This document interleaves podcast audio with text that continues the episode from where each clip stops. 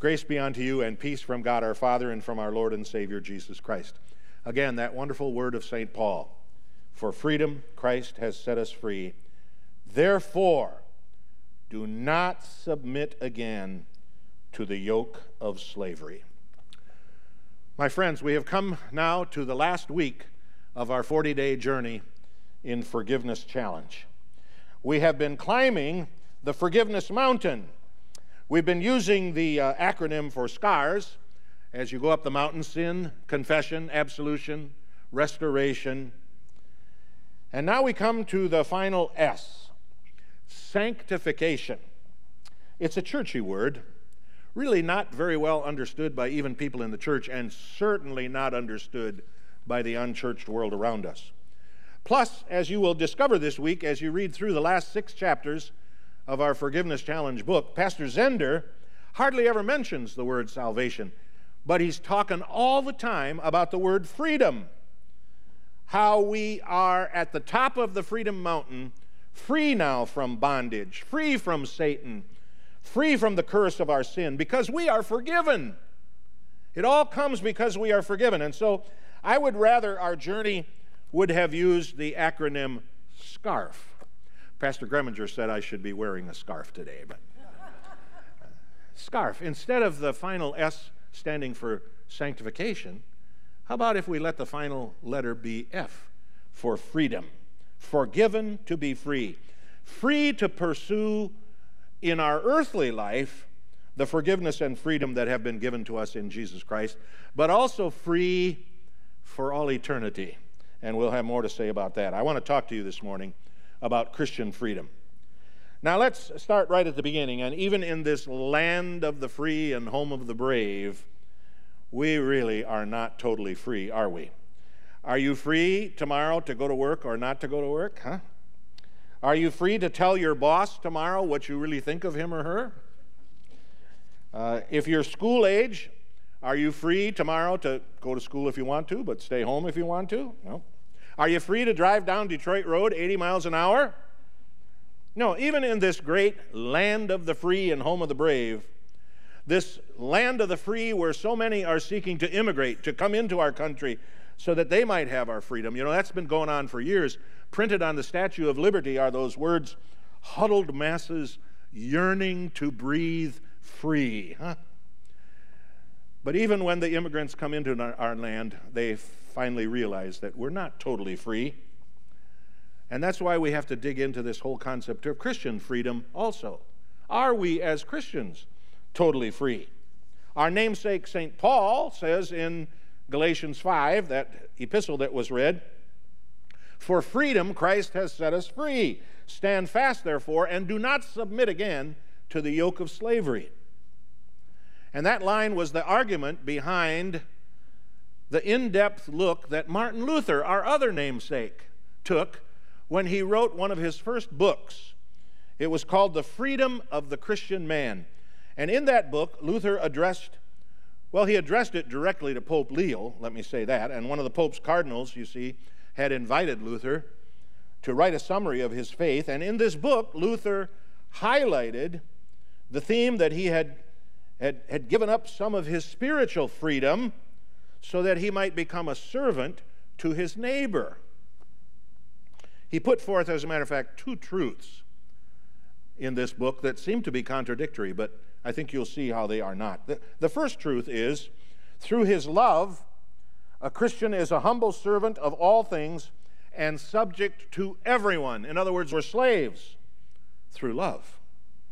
But here is the second truth that Luther put in his book. Through faith, not love, but through faith, a Christian is the most free man of every sort, and we are subject to no one. Yeah, they seem contradictory, but what they really do is define what true Christian freedom is all about. To apply these freedom principles to our forgiveness challenge, let me have you think of it this way In Christ we are forgiven for this purpose that we might have the freedom to forgive one another. The Lord has rescued us, rescuer, we just sang. so that we are free to rescue others. So let's recap our journey here that we've been on. For the last five weeks, uh, we started out being honest with ourselves, being really honest. We daily sin much. The word sin even means missing the mark, and we have missed the mark. And unless you can embrace the sin in your lives, you will never be free. Sin, you see, puts us in bondage. It enchains us. It becomes, we become its slaves. And Satan, our slave master, just loves it. And that's why the next lesson, the next week, we learned that in our journey up the Freedom Mountain, it was necess- necessary for us to confess those sins. Fess up before the Lord.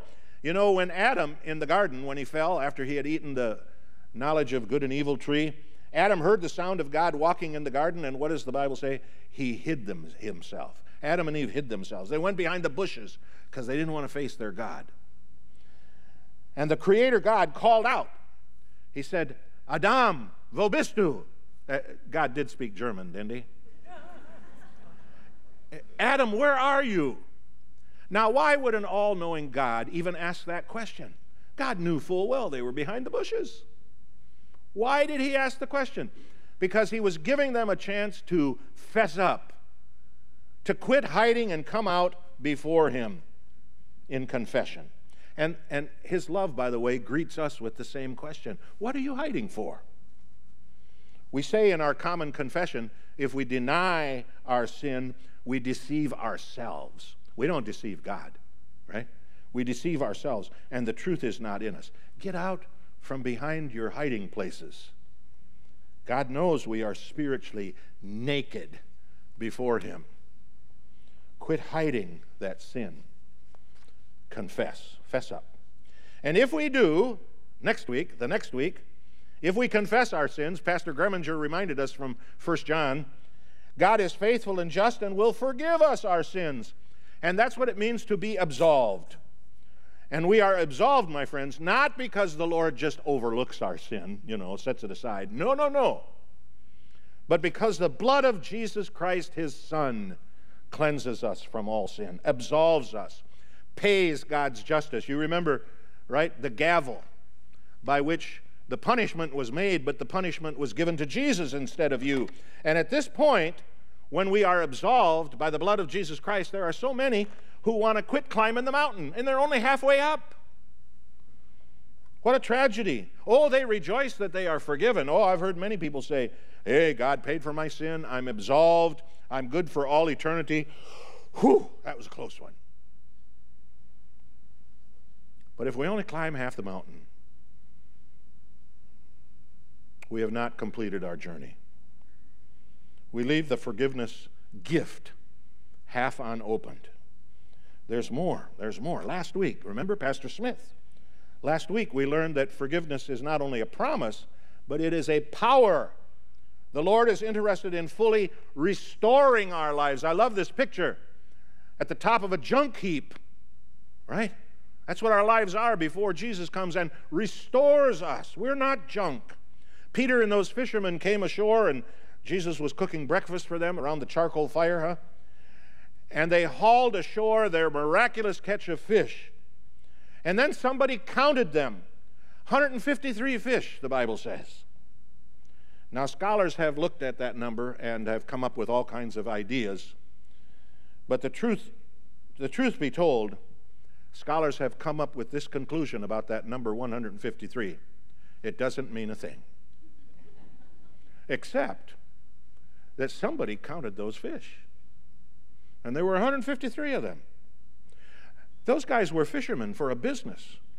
Before you take them into the market, you count how many fish you've got, how much you're going to be paid for. You see, you don't waste a miracle of God. Yeah, God showed them a miracle by giving them 153 fish. Don't waste that miracle. And that's the point of today's final lesson in our journey up the Freedom Mountain. Don't waste the forgiveness miracle of your Lord. You are forgiven so that you are free. Well, free for what, you ask? To drive 80 miles an hour down Detroit Road? Nope. to tell the boss tomorrow morning what you think of him or her? Nope. You are free to become a slave. Remember what Luther said? To deny yourself, to pick up your cross and follow Jesus. Speaking of following Jesus, we're about to enter Holy Week next Palm Sunday. And among the many great lessons we will learn in that pivotal week in human history is the lesson that Jesus Christ was in absolute and total control of the events of his passion and death. He rode into Jerusalem on Palm Sunday freely, facing the week that was ahead, and he knew what was ahead. Yes, I know in the Creed we say, well, he suffered under Pontius Pilate. Remember what he told Pilate? He told Pilate, You would have no power over me at all unless it came from the Father. Take that. Jesus was in complete control. Herod wanted Jesus to perform a miracle when they sent him over to Herod. Jesus didn't even utter one word to that scumbag.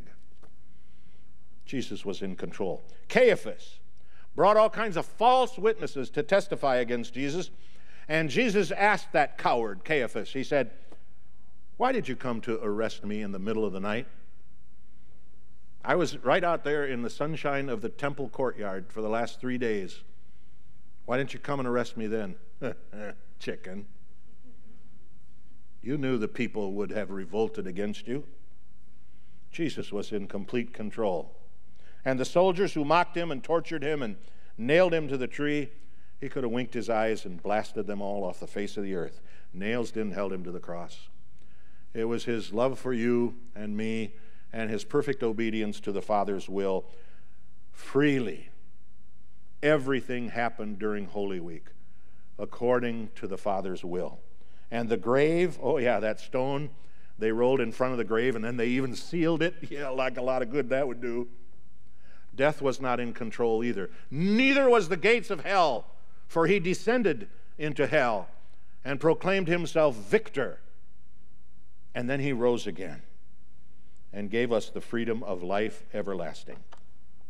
Make no, make no doubt about this truth that Holy Week, from Palm Sunday through Easter, is once more this year going to be all about freedom.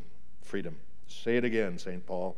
For freedom, Christ has set us free. Stand fast, therefore, and don't submit again to the yoke of slavery. How silly!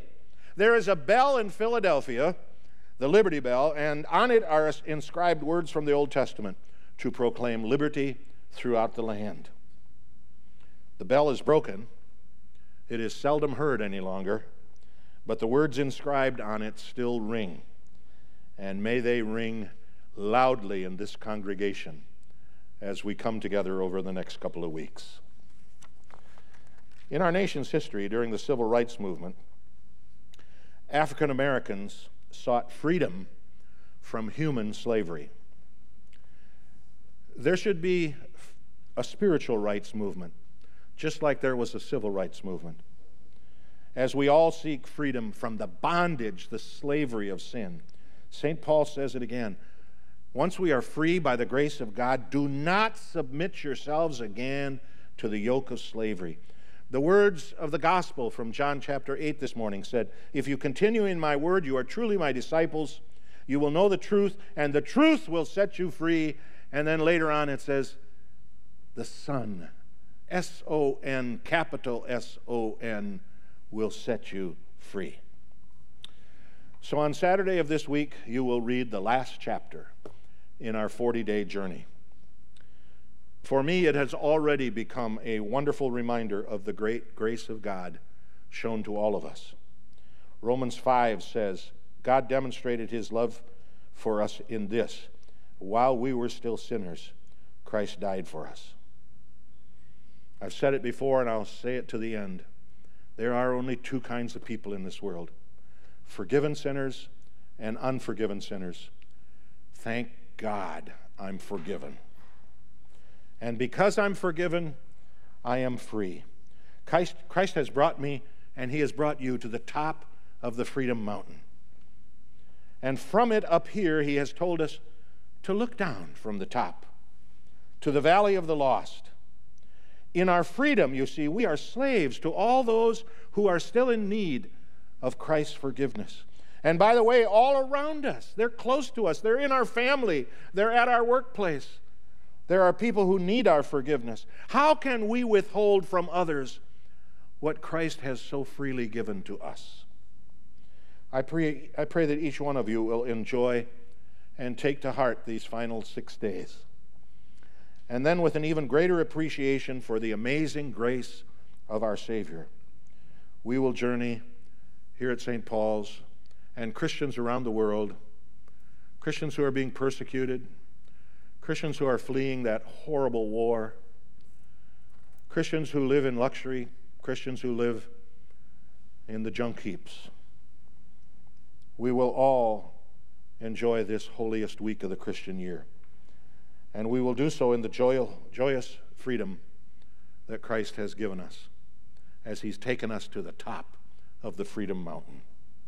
My chains are gone. I've been set free. My God, my Savior, has ransomed me.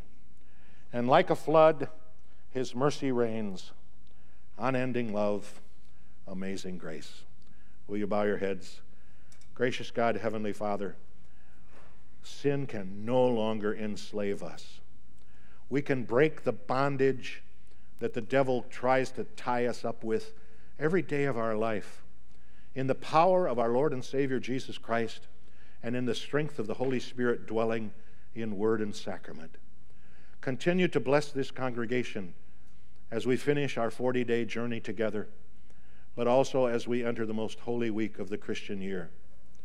Continue, O Lord, to set us free, to be your people, to deny ourselves, and be perfectly free to serve and love one another. In the strength of Jesus Christ our Lord. Amen.